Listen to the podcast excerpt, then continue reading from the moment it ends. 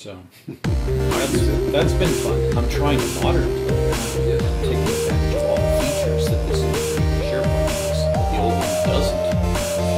Uh, trying to take advantage of it. Episode two, Talkbots. It has begun. I'm Carl. I'm Adam. This week, oh, we got a really great topic. Seriously, the the uh, the theme, the title of this episode is "Send in the Clouds." I think, yeah, No, that's it for Yeah. sure. send in the clouds. I tried to share that, my enjoyment of that title to Yeah. other people. And it was totally lost. Fucking dead Yeah, air. No, They don't get it. no one has a clue what that means. I couldn't believe it. I know. I was offended. I was actually surprised you got it Oh, instantly. Yeah, of course. because you know a lot of people would not Apparently. under a certain age. Super weird. Yeah. I- maybe not super weird. I guess it's maybe I'm the super weird one. No, I think you're just more culturally aware of things beyond your own Right. periphery, Sure. like me. Yeah, I understand. You're probably more aware of things older than you, and I'm probably unusually more aware of things that a person my age would not normally be aware of. Right. But Yeah. It's just a personality flaw. So, send in the clouds. We're talking about clouds, or specifically the cloud, uh, specifically cloud storage. The conversation of cloud is so big. It is, It's because it's everything now. The cloud isn't just Google Drive or OneDrive or iCloud. No, it's not. It's it's it's it was so weird being like right in IT work as the cloud was emerging. Mhm. So 4 years before the cloud was a semblance of what it is now cuz now it's even it's just it's everything. Yeah. Anyway, is that it was just it was a buzzword that a CIO had read in CIO Monthly mm-hmm. and was like fucking cloud. We got to do the cloud. Well, what's that mean? And no one could ever articulate it, and it was just this buzzword. Put it in the cloud. Let's do the cloud. Cloud. cloud, cloud, cloud, cloud, cloud, cloud, cloud. And it didn't mean anything. It never meant anything. And then it started to, and it was. It's just so big, and to like the layman, it is just it's everything. That word encompasses everything, uh, but also means nothing. Yeah. Which I suppose is probably par for the course for most things in technology. Like like when somebody knows that you work on computers and they need you to fix their printer because you know computers, Right. right? You know what I know how to do? Burn down your fucking house. That's what I know how to do. anyway, yeah, it's just so big that we can we have to pick a specific facet of it, or it'll just be yeah, cloud's big. Well, and for what it's worth, what I do when I'm thinking of the cloud is I think of the cloud from a from a work corporate perspective, and I think of cloud from a personal user perspective mm-hmm. that has no bearing on work.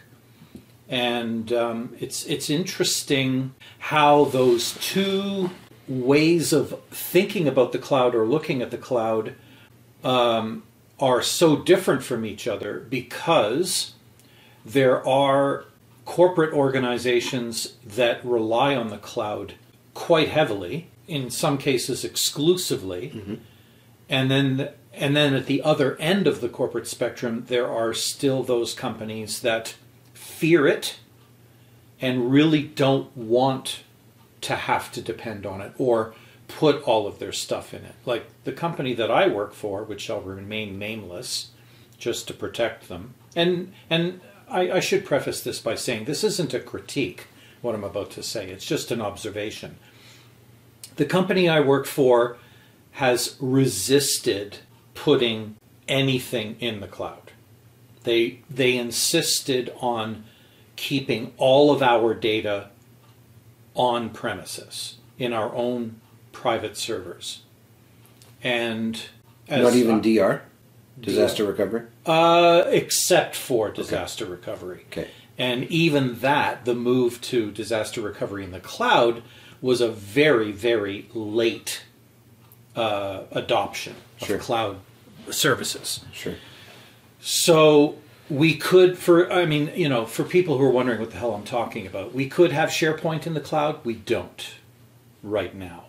We have we have uh, SharePoint on premises, but there's talk about maybe going hybrid, and maybe if everybody can get their head wrapped around it in a manner that makes them feel comfortable about it, we might actually go fully online.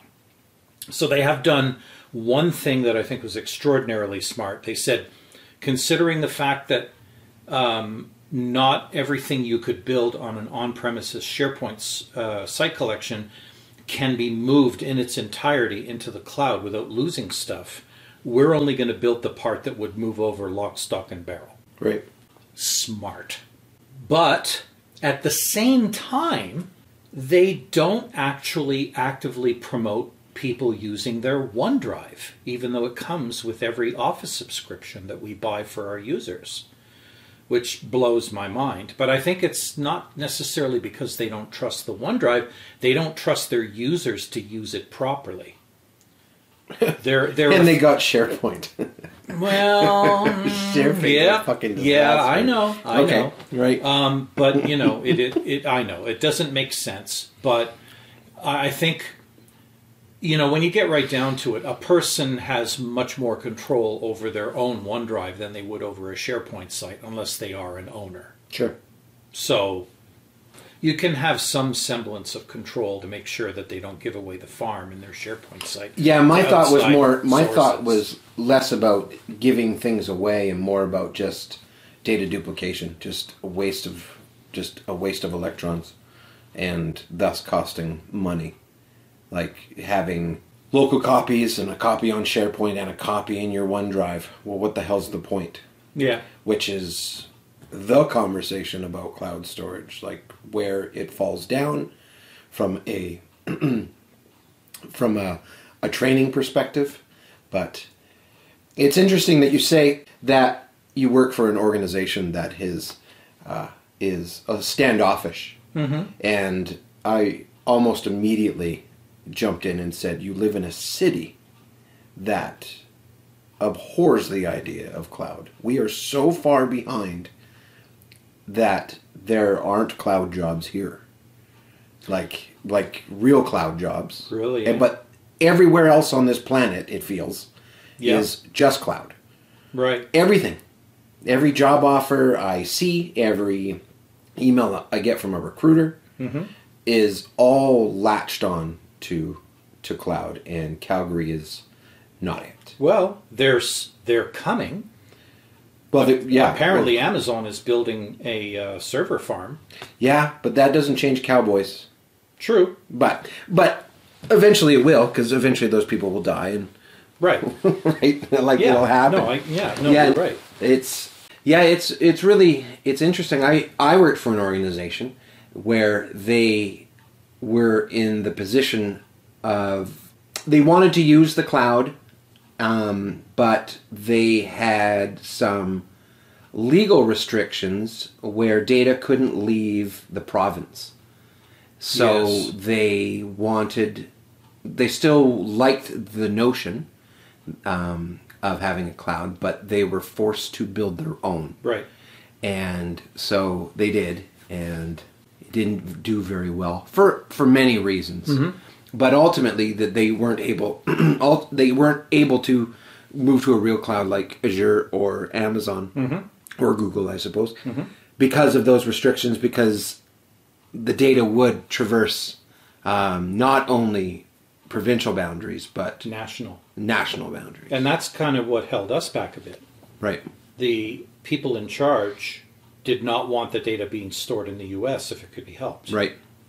Because then you supposedly lose control over it Sure. from a jurisdiction point of view. Yeah. Um, Which you absolutely do not. Not on, not only that, but if uh, if I understand the law correctly, mm-hmm. if you have your data stored in a U.S. server farm, then you now immediately fall under the auspices of Sarbanes Oxley, SOX, hmm. Which means you've got to keep your data for many, many years in case you're ever taken to court. Yeah, I don't believe that's true. I don't believe don't think that's, that's true. true? I don't believe it is. Even Now- though it's physically sitting in the United States? Yeah, I and you're using a U.S. service? Yeah, I believe that is. I believe you're exempt with data like that because it's where it originated, where your data Right. originated, and who the owner of that data is. Okay. Because the cloud is so nebulous, like it, where it lives, like that's part of its design, that's part of its feature. But like the laws are still Plus, Um, you have no control over where the data is actually being kept. right, right. Because even if there were server farms in Canada, you don't know that your files are actually there. That's right. Um, They're probably scattered. but now that there the are, ser- but now both Azure and Amazon offer services that do allow that data segregation. Right. Yeah, your data doesn't have to leave Canada. if you believe that's actually happening, Right. right. Right. because you have no way of proving. No. Because they're never going to let you see where your data actually is. Yeah, probably not really. Because well, the thing is, is your data isn't in one place. No. your data is in many Scattered, places. yeah. right. And that's the whole point. That's the whole point of the cloud. Is, Exactly. That is is- that's its strength. right. It can never go down because every part that fails, there's a backup somewhere else. Many backups. Yeah. The distribution, redundancy is well, it's as big as really you need it to be. If a user tries to access your data, like your web page, let's say you you have a web page about clowns because you're weird, and some guy in Thailand is very interested in clowns. Well, that data will eventually end up over there. Some of that data Right. will end up over there in the area just to just to help distribute it. So yeah, you don't know where your data is. So essentially, you just have to accept that it's everywhere. So And this is something uh, that, you know, now skipping over to the personal user side of Yeah. the cloud conversation, this is something many users have no idea is true. Uh, there are many users that I come across even today that don't know, don't understand the cloud, nor do they think they trust it, mostly because they don't understand it and uh, they've you know often looked to me to give them guidance as to you know is it safe for me to put my files in the in in a OneDrive or in a Google Drive and I have to explain to them yes it is but what you have to understand it's not the place you're putting it that you have to worry about because that's their business model now that's what they're in the business of selling more than mm-hmm. anything else mm-hmm. is software and storage as a service. Don't worry about that aspect of it. They've got it covered. Your data is safer in their hands than it is pretty much anywhere else. What you have to worry about is the credentials you use to access that data. yep, Because if your login and or password can be guessed or cracked, that's what you need to worry about. Period. And thankfully, Microsoft is actually doing users a favor by, on the personal OneDrive side, offering them things like Personal Vault, where not only is a username and password protecting the data, but within the Personal Vault, there's actually a second set of authentication that you have to do to open that vault up. right, So you you know you want to put your uh, steamy pictures or sensitive documents, your will, that kind of thing. You don't want other people to have access to it, even if they do figure out what your OneDrive account credentials are. They still won't get into your personal vault right. unless they have the other thing as well. Uh, a great way to do do it. Um, it's not infallible, certainly, No, but a nice way is two factor. So you get a text every time you got to uh, access your vault. yeah, or your storage Yep. or where whatever. So that that helps as well. Um, it's also super futuristic and cool to get a text message from the robot with a little code and you got to put it in and you feel like you're fucking James Bond. Yeah, it's only pictures of your kid's fucking birthday. Just chill out.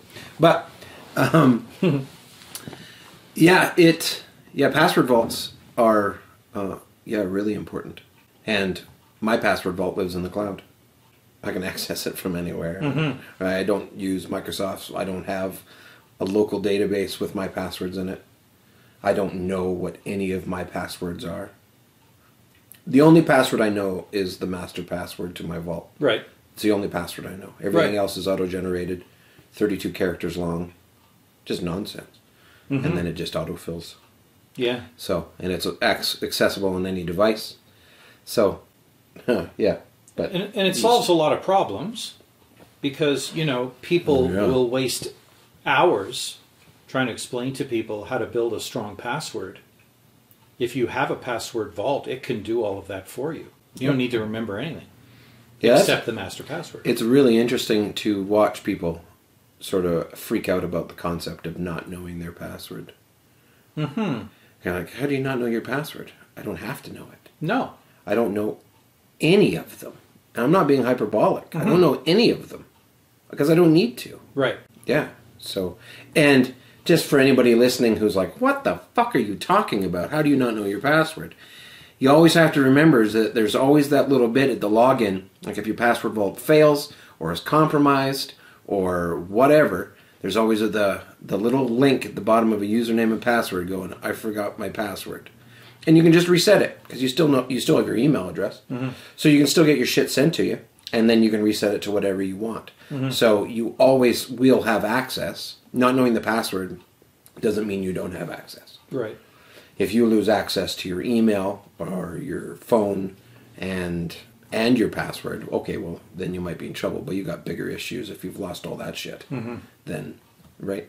And still, then most services can just be contacted with a little bit of proof. You can get them all back. So, yeah, don't know your passwords because th- there are no excuses anymore to writing your passwords down on a fucking post-it underneath your keyboard, which still exists every day, all day oh, long. I know. Yeah. So, whoever's listening, don't do it. And if I find out you're doing it, I'll laugh. That's it. That's all I'll do is I'll laugh. Top three places people f- hide their passwords thinking they're clever under the keyboard, Mhm. uh, taped to the check signing tray if you've got one of those desks. Okay. Signing tray. Hey, there's Yeah. a lot of Oh, desks yeah. that still have one of those Yeah, things. I- yeah, no shit.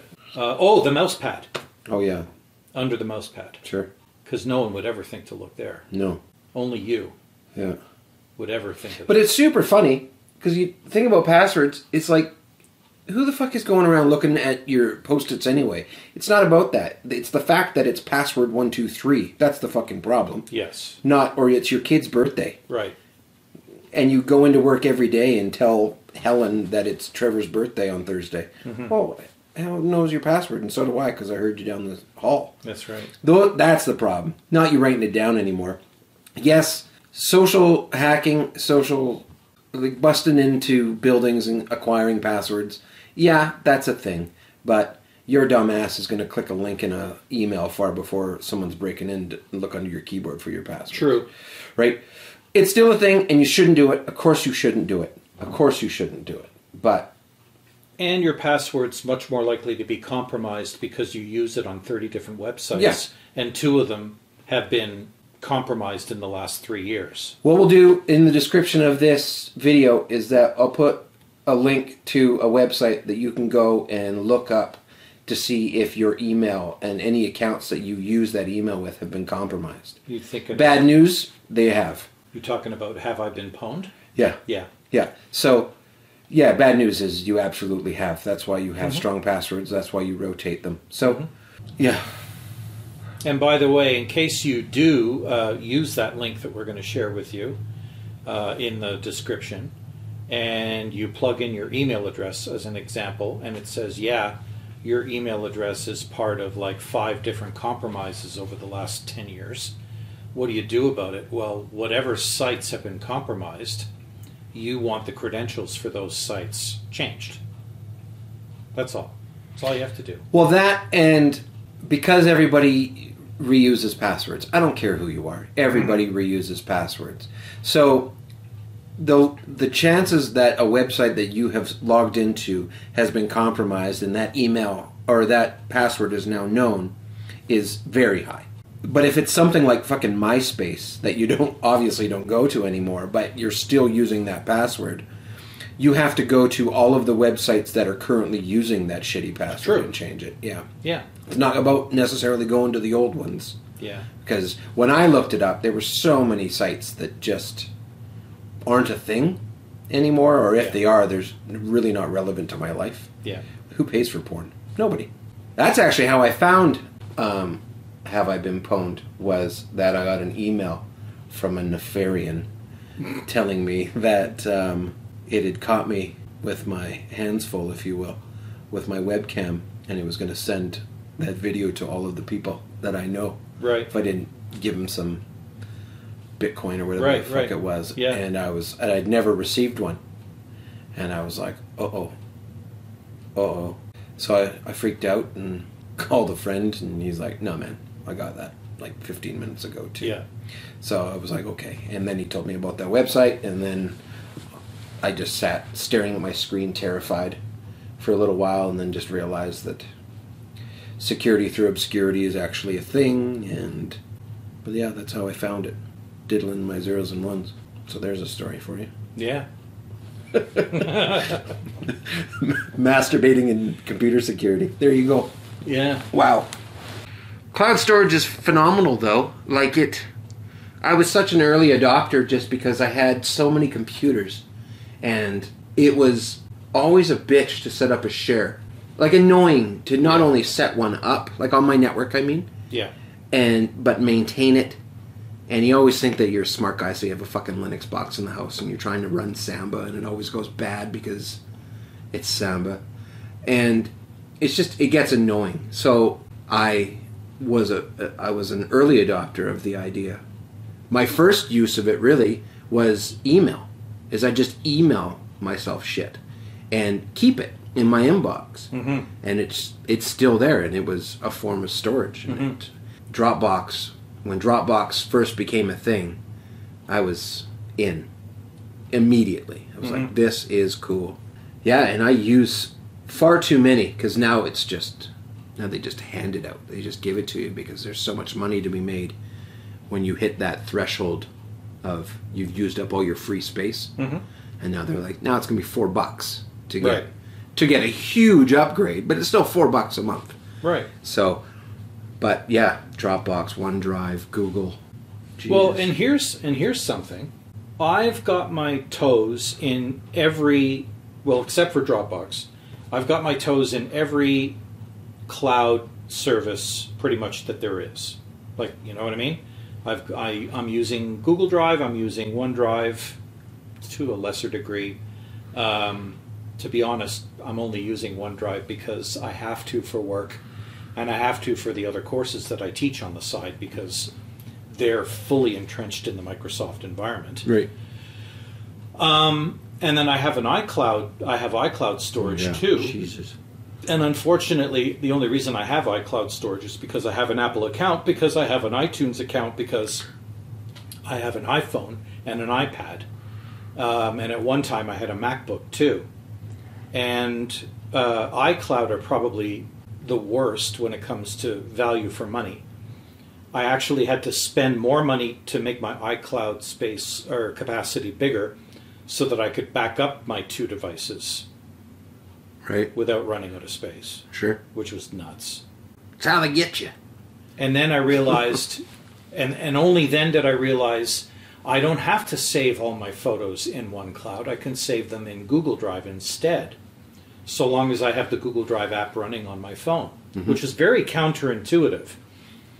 The living in the Apple universe does not make you think that you can leverage your Google services to assist with what you've got on an iPhone. Right. But it turns out that you can not only that, it does a better job, and unfortunately, it's no longer free.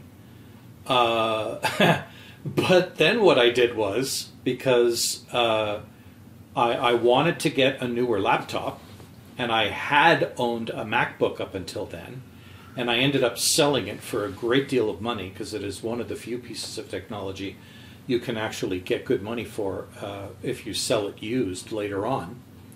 um, I thought, okay, so what am I going to get next? Am I going to get a Windows laptop, or am I going to get a Chromebook and give that a try? Mm-hmm. And I thought, well, I'm making use of so many Google services as it is now. Why not get a Chromebook and give it a try? They're a hell of a lot cheaper.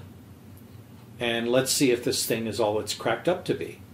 And the beauty of that was the minute I paid for the Chromebook, I got an immediate upgrade from 15 gigs of data to 100 Oh yeah. for three years or two years or whatever the case may be. And again, that's where they get you because you know damn well as soon as that two years is up and they go, mm-hmm, mm-hmm, it's going to revert back to 15 gigs. I'm going to get all panicky and go, oh no, no, I want my 100 gigs. Here's some of my money. And I'll keep paying that to you forever Yep. so that I never lose it. Or worse, you have used more than your 15 gigs, and when they, if you don't pay for it, you will lose data, Yes. and it is non-recoverable. Nope. So, where's my four dollars? Yeah. Oh yes, sir. Oh, yeah. Fuck.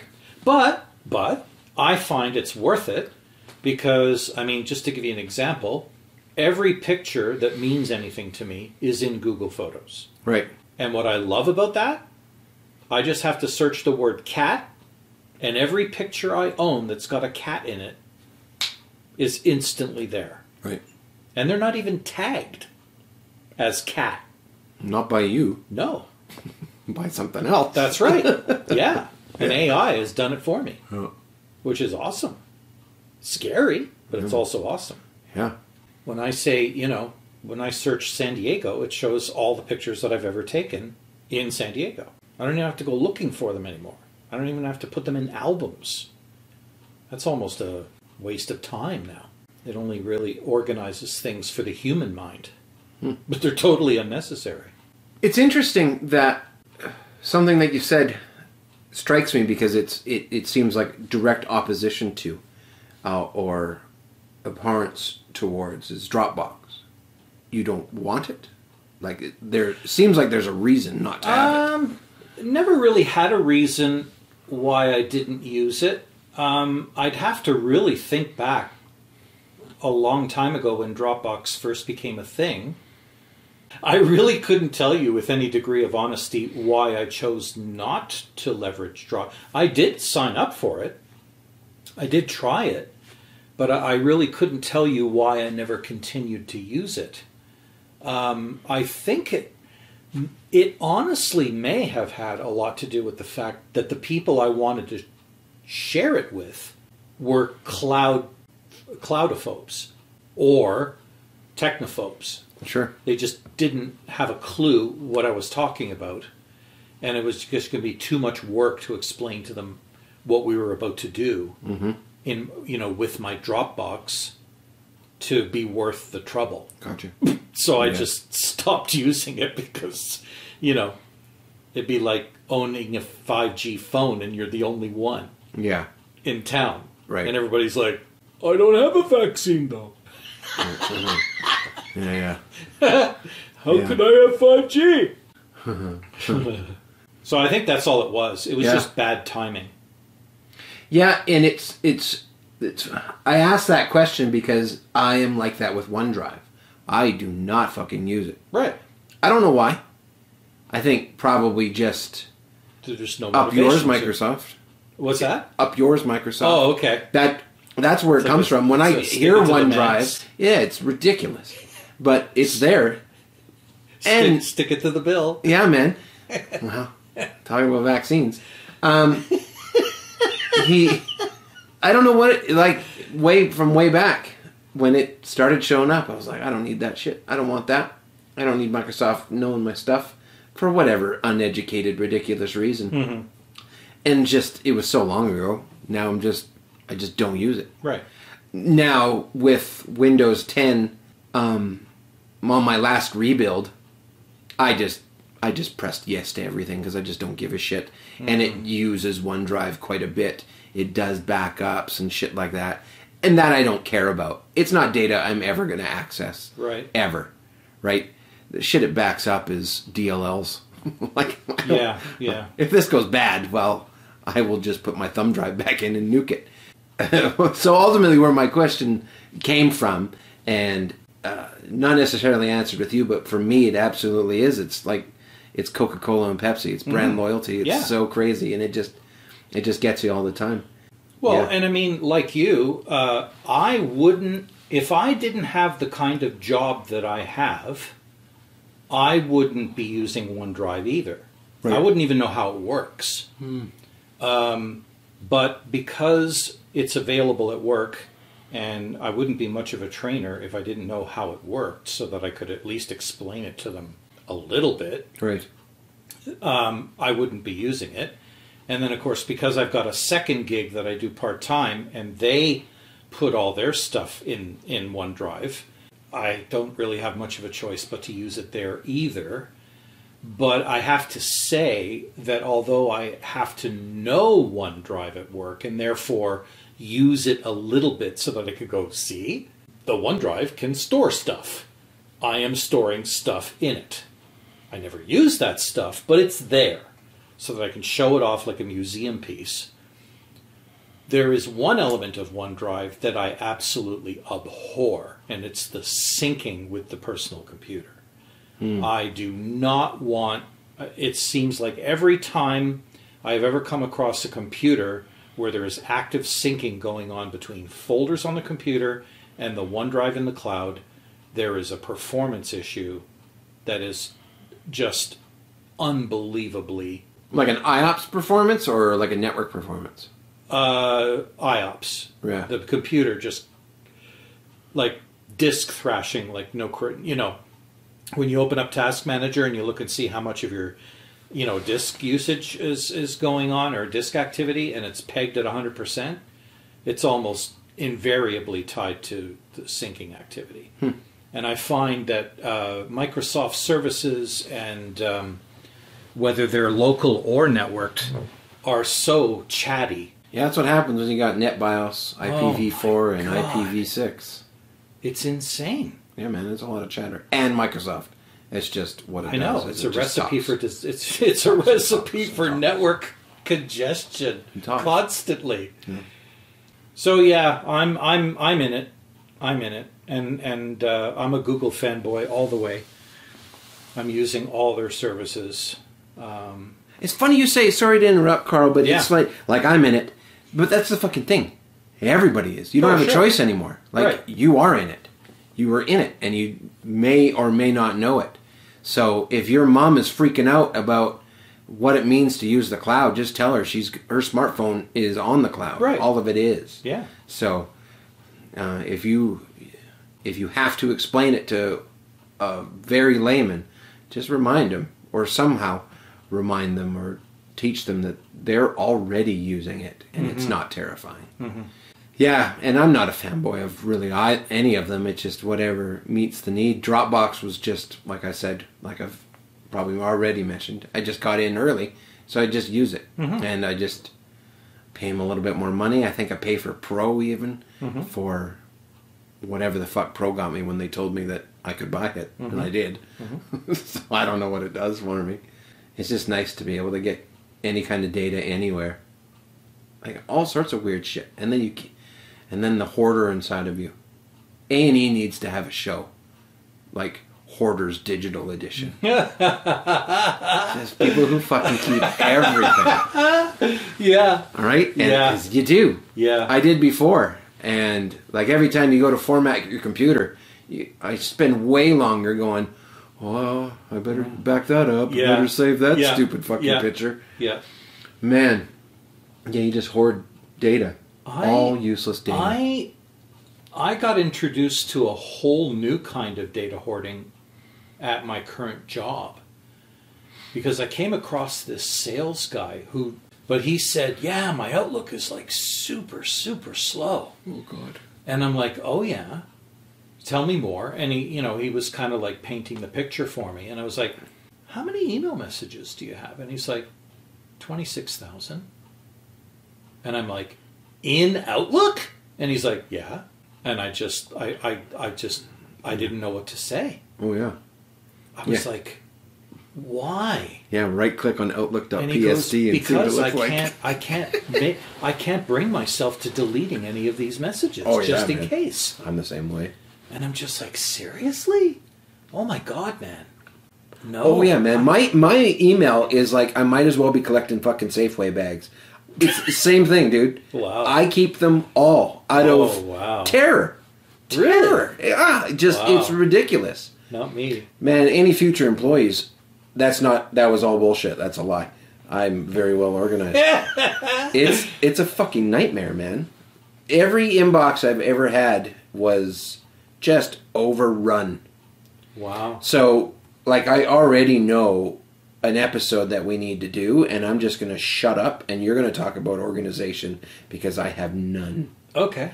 So, yeah, it, I but yeah. I get that data hoarding. I can get it. that Yeah, I got all sorts of weird shit. because I've uh, that I've actually talked to quite a few people at work exactly uh, strategies that they can try. Uh, and and they're scary strategies because like someone like you, the ideas that I would be suggesting to you, you would probably go, "Oh my god, there's Right. no way I could do that." Right. Yeah, Yeah, but they need, but but yeah, Like, they kind of need to have have to try. Yeah, have man. To try. Yeah. so uh, hopefully, hopefully it's not going through fucking everyone going. Does this email bring me joy? Because it's going to take a long time. yeah. No kidding. Twenty six thousand emails. Well, I've got a you know not to not to steal the thunder of the topic that'll be in the next episode, but I've I've got a habit that I get into, and it's it does actually bring me joy. In the couple of days leading up to Christmas break, I will actually go into my deleted items folder and my sent items folder and get rid of anything more than two years old, bar none Right. bar none. Because the way I look at it, if I haven't had to refer back to it by now, I probably never will. Probably. Probably. Probably. and you know, if I have second thoughts about that, all I all I ask myself is, what's the worst that could happen? Uh, the worst that could happen is I'll be in a discussion with somebody over something that happened, and I won't be able to actually prove it Right. if it was message related. Yep. Ooh. You know, Yeah, in, in my world, it's not the end of the world. Now, it might be for a salesperson who has to prove to a customer that they said what they said or whatever, but, you know, that's where you kind of have to, right from day one, go, okay, is this something that could come back to haunt me? No? Gone. Yes? Okay, we'll hang on to it. But how many of those messages would you really have in your possession? One out of 20? One out of 50? I Oh, don't know. probably It less. depends on your job. Yeah. It totally depends. And I don't know if it comes If you're from the CFO, eh, Yeah, there's there might be a, li- a li- a little bit more. yeah, their PST PST files are huge for reasons like that. Yeah. And I don't know if it came from a place of being a consultant for so long where accountability is everything. Like there are people who are trying to throw you under the bus constantly. Right. So you just gotta and even if it is two years old, you don't know if you know, Janice is gonna fucking come at you. You don't know. That bitch is feisty. Like you don't know.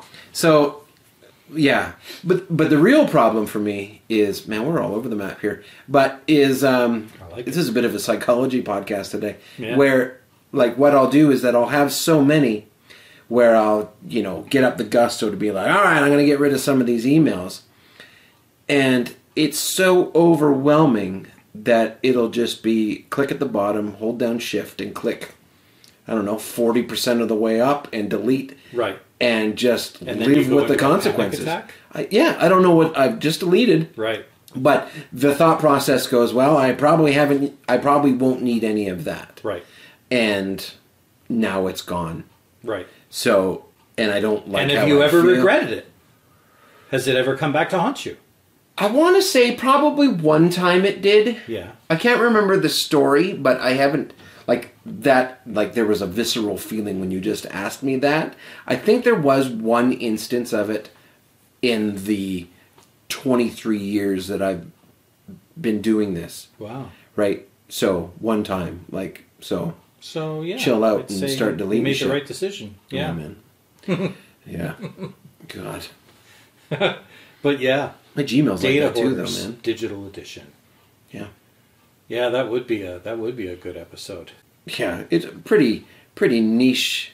Uh, I've got 15 external hard drives. yeah, Five of them contain email messages yeah, man. because Google said enough already. I can't get rid of them. And when Google tells you enough already, you know you have a problem. Oh man, I'm scanning coupons. what the? Yeah, dude.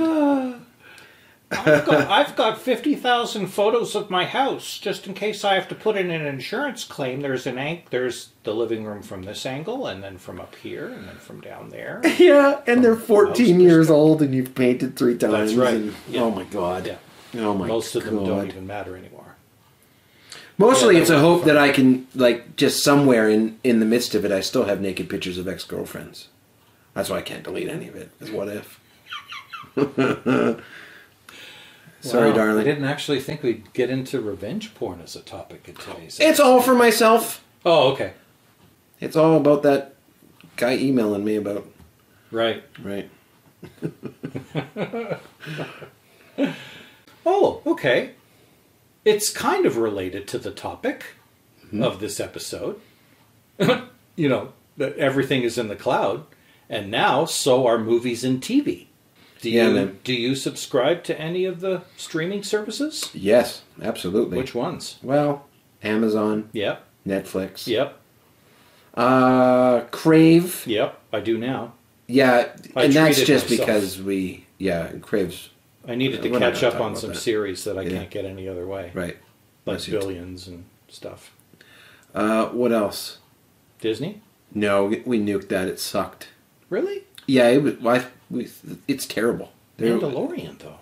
yeah, but there are other ways to acquire such a show. I know. Um, yeah, Disney was terrible. Its library was small, and especially for the super company, you Yeah, would I think that know. they'd have all their shit figured out. They don't.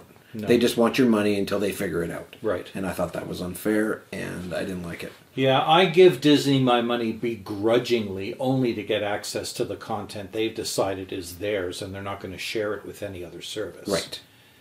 Uh, I it's it's gotten to the point now where I'm afraid where this this is going to get you know to the point where instead of instead of subscribing to eight frickin' packages in a cable subscription, Yep. you're going to be subscribing to eight different streaming services to see what you want to see. Oh yeah. And I hate it. Yeah.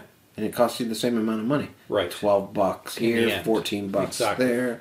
So Yeah. I've made up my mind that I will not be subscribing to Disney permanently. I bought myself a year subscription just so that I could watch as much as I possibly could Yep. uh, until I get it out of my system, and then I'll see how I feel after that year is up about ditching it. Yeah, I don't. I don't bulk pay for any subscription because of that. Yeah. I get tired of it. I Right. cut it off. Right. It's just, it's in and out. And if something comes on it that I want to watch, I'll subscribe for one month, Right. and then out it goes. right. Yeah. It's Yeah. just I was going to do that too, but I realized. I'm like, how much bacon do you really save? Like, Yeah, I know. Not super significant, No. and more like you're not going to watch. Well, you might watch it for a year. I wouldn't watch it for a year. We had it for.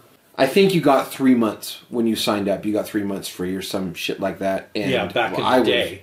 yeah, Yeah. we. I was way done with it before that three months was up. Oh, nice. So yeah, like I love that these streaming services can use the same services that I can.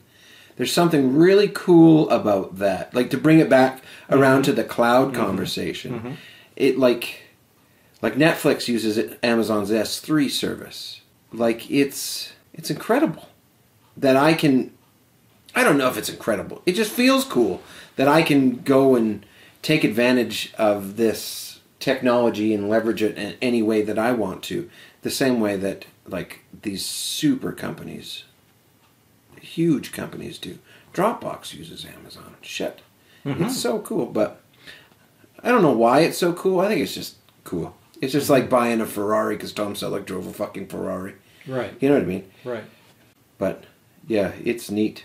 the concept is really neat. That's what I like about Netflix too, like the the whole or Amazon, but mostly Netflix because they're the the OGs with it is is like you can just get this content anywhere.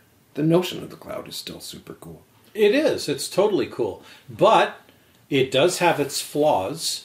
Um, if I had the power to change anything about the cloud on the entertainment side of things, see my movie collection. Mhm. I wish I could move that entire movie collection into the cloud, courtesy of the people who made those movies. Oh, I see what you mean. Now, the thing is, some of them I already have because we got to a certain point in the evolution of entertainment in the cloud that when you bought a DVD or a Blu ray, it would come with a code. And if you redeemed that code, you would be able to store a digital version of that movie either in Google Play or um, iTunes, Oh, okay. Interesting. Which is great. I take advantage of that every chance I get. The problem is, three quarters of my movie collection came out before that was a thing. And I'd like to ditch those discs mm-hmm. and have everything in the cloud, having already bought and paid for those movies. Right. But there is no retroactive service available, you know, where you could pop your DVD into a player and say, see, I have the disc. And they go, oh, well, in that case, we'll enable it in the cloud as well so that you don't have to keep pulling that disc out and playing it. That would be- yeah. watch it. Yeah, that's an impossible thing, but it would be super cool.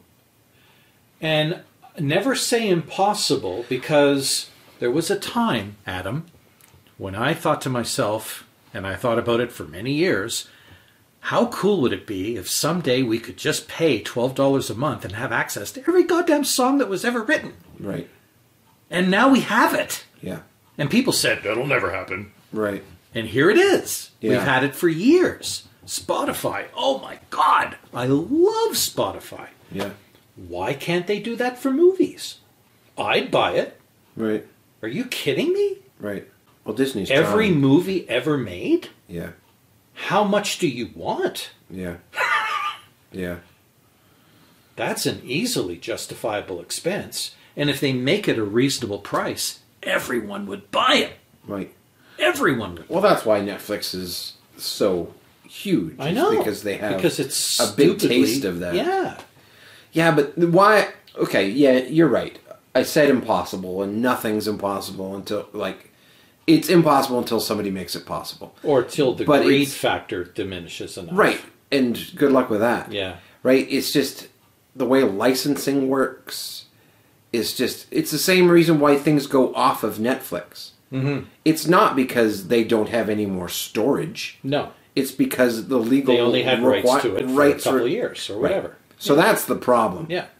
So, yeah, it would be interesting to have a service that existed that had every movie available, but you only have access to it if you've already bought it. That would be interesting. Yeah. But then you got so many. Yeah, yeah, I don't know. Because then you're just basically paying a maintenance fee to keep that service alive. Sure. Yeah. And I have something similar to it where I use the uh, the media service, Yeah. Plex. Right. I use that, and you know, I'll rip a DVD Mhm. if I can't find it, Mhm. so to speak. Yeah. And uh, and my drives are in my house, Right. but so it's not. It's certainly not the same. But I can access Plex anywhere. It's accessible through the cloud as long as I allow it through my firewall. Right? Will it play So- on your TV? plays on my TV, plays on my phone, plays on my laptops, plays everywhere, Okay. and it's phenomenal. Serve and it's free. So you basically built your own cloud, Yeah, yeah, your own private cloud. yeah. Ultimately, yeah. Yeah. yeah, And hard drives are cheap, so I just built a big SAN, Mm-hmm. right, and just rotate movies in and out. I don't hoard them all and whatever, but I I would love that too. I would love to be able to rip every DVD that I have and store it somewhere and have it accessible. But it's just such an astronomical amount of data that you could do it if you want to pay a service to do it. And, and I bet you Plex you can point it to a volume a shared volume. Well, you certainly could through Amazon. You could Mm-hmm. point it to a, uh, an S3 volume if you paid for it, but then you'd have to pay for it. Yeah. E- Even the the low tier super cold storage would No. be really expensive. On the music side of things, I I never I never dreamed that we would actually get to where we are today because I'm like a giant music fan. I have been all my life.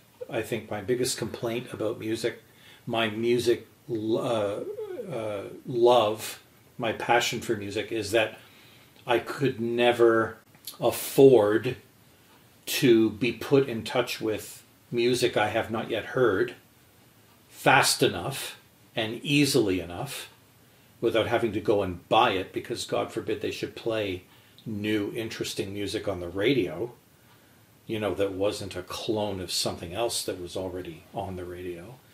Um, and I accumulated hundreds and hundreds of CDs and then Spotify came around and after I let it settle down and prove itself and started reading the feedback of the people who were using it, uh, I realized, oh my God, my wish has finally come true.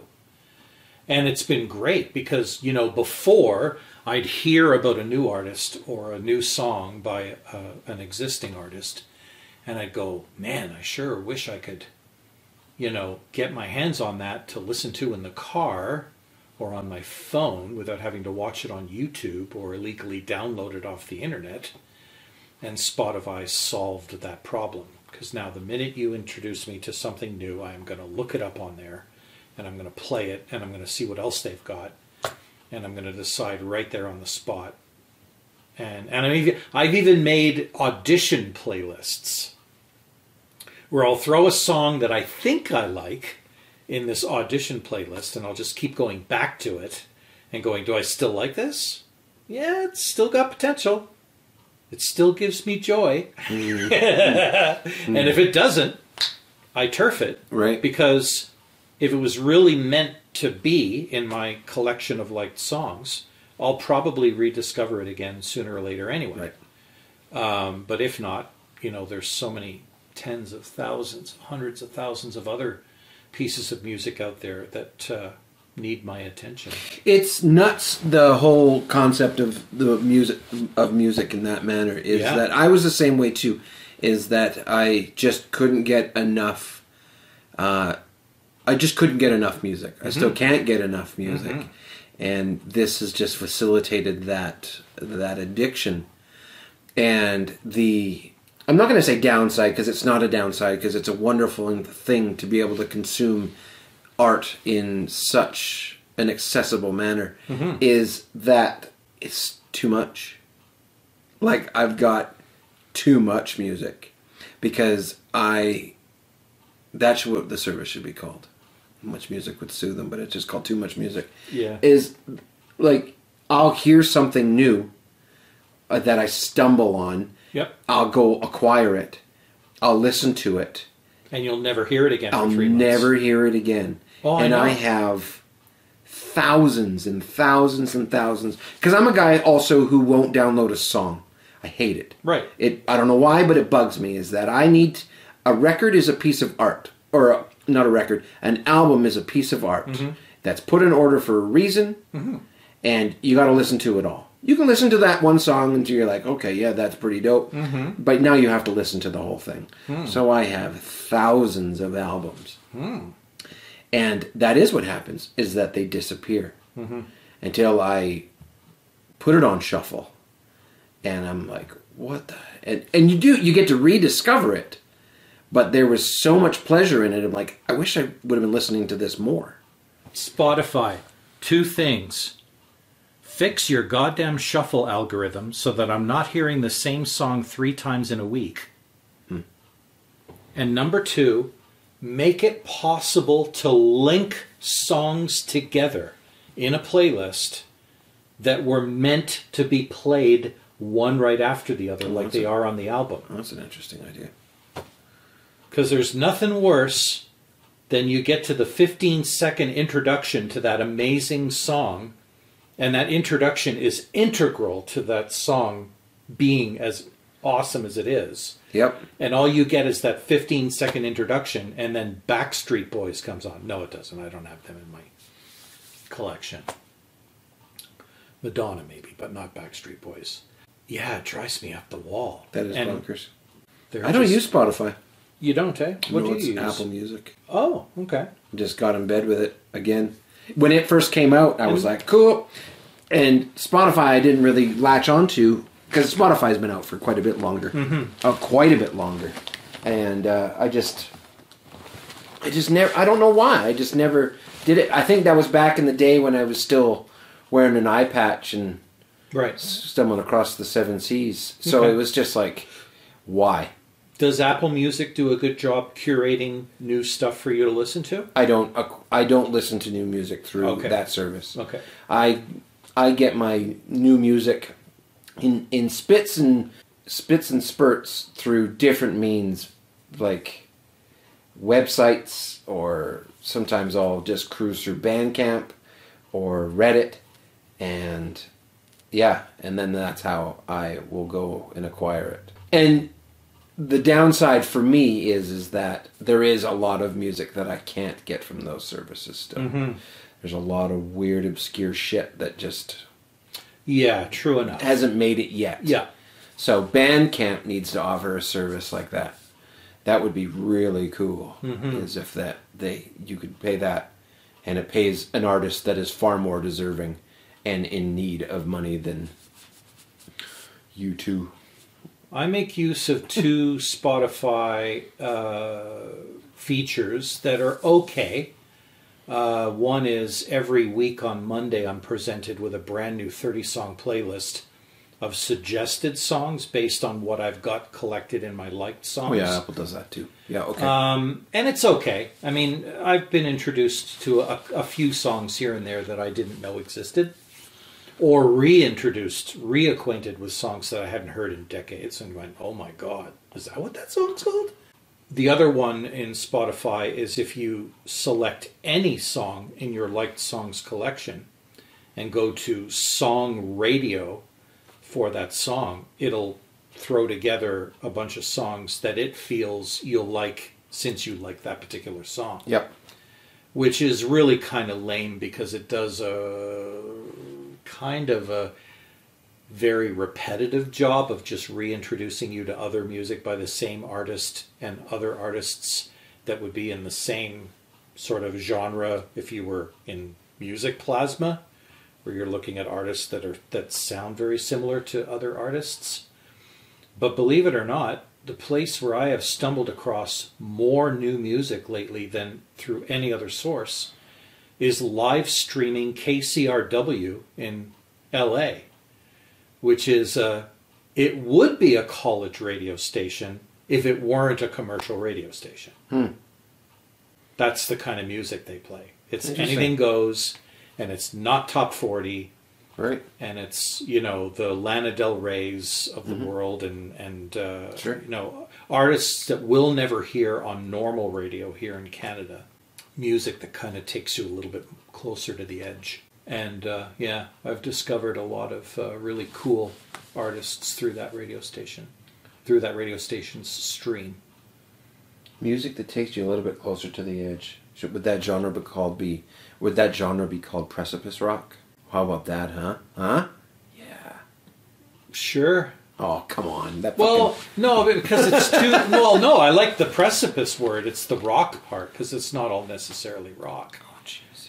But yeah, precipice pop, Cliff Tunes. Cliff Tunes. Oh my god. Fuck. That sounds like a guy who enjoys Jimmy Buffett. or Jimmy Cliff. well, I no, that's not fair. Don't put those two together. That's not fair at all. Probably to either one. No doubt. So, name one artist you've discovered recently that you're uh, kind of enamored with right now. It's okay. We'll edit out the uncomfortable silence while you think about it. I gotta look. I Yeah, gotta look. too. I'm gonna have to open up my Spotify too. it's pretty sad. That's the thing. That's how that you it's know you have access to so much music you can't even remember Yeah, the dude. ones that have impacted you lately? Oh, fucking much. Oh, I know. It's what have I listened to lately? Oh, there's there's Jun Fukamachi, who is a Japanese jazz artist. There was some yeah, Japanese jazz was a thing I was getting into for a little while, Uh huh. and it's pretty wild shit. Like nothing too crazy, but it was really quite enjoyable. Yep. So there was that. Um, that's the new artist stuff, probably. There's old shit that I have been listening to. Yep. Like uh, I uh, downloaded and listened to probably three times now the Ultimate Collection by Whitney Houston, Oh yeah. the goddamn phenom, Hmm. the meth smoking phenom, crack smoking. It wasn't meth, I don't think, that took that poor woman, but uh, yeah, she was incredible, absolutely incredible. So that's been one I've been listening to for sure. Earthless is another one. It's stoner rock. It's like a mix between like prog rock and Earth? just earthless. Earthless. Yeah. Stoner rock, I've really been enjoying too, because I was a huge fan of grunge. That was my Mhm. that was my jam, and the heavier side of grunge, like the Melvins or Tad or yeah. So I like that kind of stuff, and just let it go as I became an adult, and then I just stumbled upon it somewhere, and I was like, "Hey, man, this is really awesome." And the prog rock bit of it is that like, songs are like 14 minutes long, Wow. which I love. Prog rock is amazing. Yeah. Yeah. like it takes you on a musical journey. It's not a song about an ex girlfriend. It's about the conception of that ex girlfriend and how she traveled through her life, and then yeah, and then how you Mhm. became a wizard and traveled through time. I've definitely got a thing for boards of Canada. Oh yeah, nice, cool. Yeah. In fact, one of the Recently or just Um, long time? for a long time now. What a rediscovery. Mm, yeah, kind of. Cool. Kind of. Oh, there, yeah, there we go. Um, I always get the pronunciation wrong, but Khruangbin. Uh, they're a trio out of uh, Texas. K H R U A N G B I N. The music Oh is. yeah, I know them. Yeah. Yeah, the uh, The, the main guitarist, his influences are, are very Middle Eastern and. Um, yeah, that is absolutely not how you pronounce it if it's the band that I'm thinking Khruangbin? of. And I fucking do it too. Like I can't. Uh, let's just compare. Where are you? the song most people know is like August 12 or And maybe it's not the same band. Yeah, no, it is. Lady and the Man. Yeah. Yeah. Mind blowing. And Con todo el mundo Yeah. is a phenomenal record. yeah, agreed. You can just put it on, Put it and on, it'll go over and over and over, Yep. and You'll never get you tired. you won't even notice. no. That's what I found with that thing is that I found that I listened to it probably three times until I was like, wait, I fucking heard this song, and yeah, I had many times. Have you ever seen them live? Like uh, even a YouTube video of them? Oh yeah, yeah, I went down a deep hole with them. Yeah, they're really good. They are. They are. It's bad we can't play music. And the best part is there's no real lyrics to get distracted by. It's just really great, ethnically flavored background music. Mm. And It- that guitarist, like, I don't know how he does it. Yeah. He, he makes the same notes sound different in every song. Like this, he's a he is a real uh, guitar. Yeah, I wouldn't quite call him a phenom, but he's, he's No. pretty spectacular. Yeah, That I don't know. I would like to know the psychology of it, but because there's got to be that I have always gotten more out of music if it doesn't have lyrics. I am Oh, a huge instrumental fan. yeah. If all music could be instrumental, or even if the vocalist wasn't speaking a real English. language. right? Like Sigur Rós from Iceland. Yep. I have no idea what the guy says, Right. but it sounds great. Yeah. It just sounds musical. Yeah, right? And it allows for the vocalist to be a musician in the band and not just someone who's uh, singing about well their mediocre Oh, I know. I'm the same right? way. There's Yeah. a song I have in my liked songs collection by this.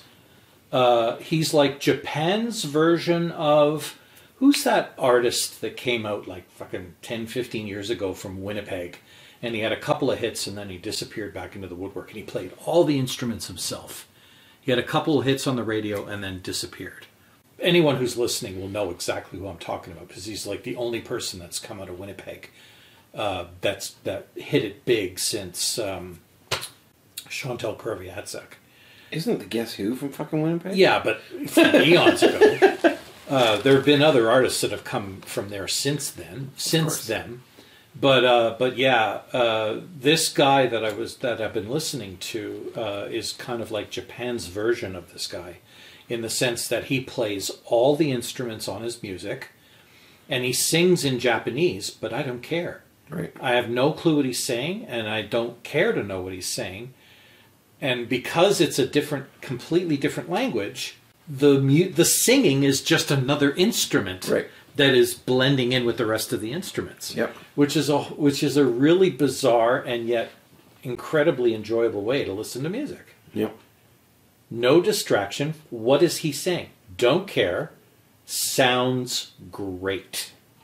Yeah, it's funny. I've never cared. I've never cared. I've listened to, I've listened listened to albums hundreds of times, and I don't know the words to the songs. Hundred. Like I could sing the chorus because a monkey could sing the chorus, right? Like it's twelve words repeated, but I couldn't tell you. I couldn't sing any verse really, or if I can sing the verse, I don't know what the hell I'm singing. Hmm. It's just the music, and I've been that way for. I think ever since I was a little, little, little kid, when my aunt introduced me to Pavarotti, and I was enamored. That was it. Changed my life, and obviously I don't speak a lick of Italian, so. But I think maybe that's where it came from. Love it. So there you have it, folks. For those of you that are keeping score, the theme, the motto of this episode was "Send in the clouds," which is a play on a song from many, many years ago. And uh, it's funny because that's a piece of music, and we started talking about clouds and cloud services, and that eventually led to entertainment cloud services and then music. So we've come full circle. And I think that's exactly where we will leave it for this episode. Thanks for tuning in. Thank you. See you next time. Bye.